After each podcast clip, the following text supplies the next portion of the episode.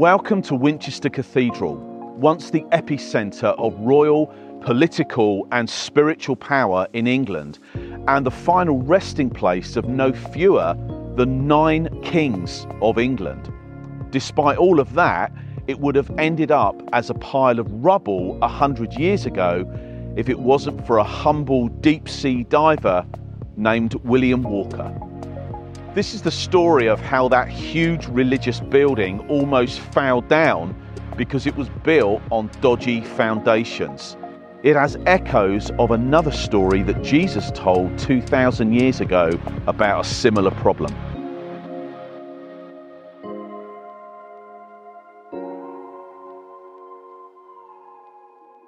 This straight talking hero of the street spoke plainly about the human struggle and where the real solution can be found. Sometimes that's not the case with the church of today. Ordinary people can be left confused as to what it's all about. The materials used in the construction of Winchester Cathedral weighed a staggering 100,000 tonnes. But there was a big problem. The foundations were not strong enough to hold it up.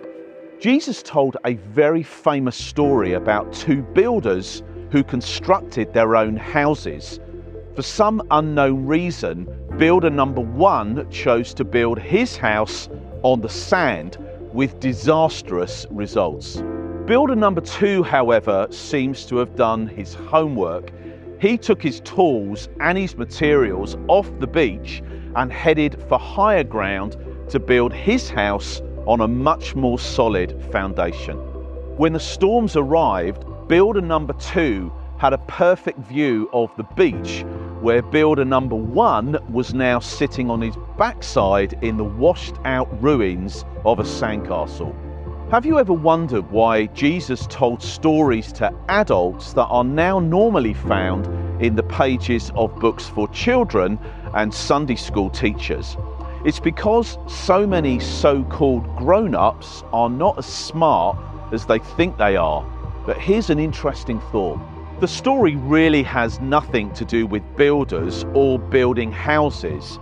It's a very pointed illustration about where people's trust lies and the foundation upon which they are building their lives.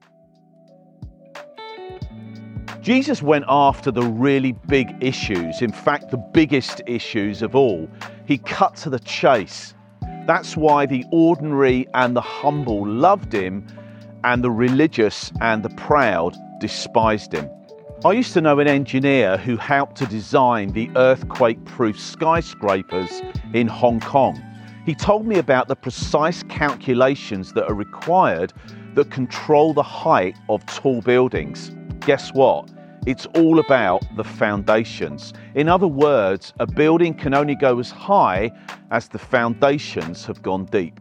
Many years ago now, I had to face up to the reality that I was building my life on mud and sand.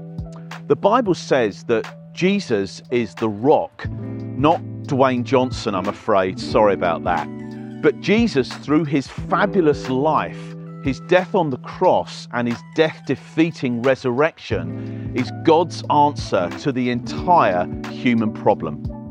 If we will humble ourselves and receive the forgiveness and fresh start that Jesus offers us, he can become the foundation stone that we can build the whole of our lives upon.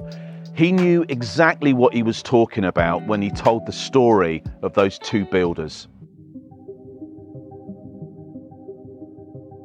So here's what happened when the foundations of Winchester Cathedral were compromised and cracks started to appear in its huge medieval walls. By 1903, some of them were so wide that a child could walk right through them. The first failed plan involved digging four metre trenches under the walls of the building and filling them with concrete. But even the most powerful pumps in England couldn't hold the water back for long enough. Everyone thought the thousand year old cathedral was finished until William Walker stepped up to the plate. Every day for six years, he worked 20 feet beneath the walls, underwater, in complete darkness and constant danger. The building was saved by Walker, his dedicated team, 25,000 bags of cement, and a million bricks. Inside the cathedral is an 800 year old Bible. This is a sentence from it translated into modern English. God lifted me out of the ditch, pulled me from the mud, and stood me on the solid rock so I wouldn't slip. Building your life on the rock of Jesus is the best thing that you can do. It will hold you secure and fast in this life and carry you safely on to heaven.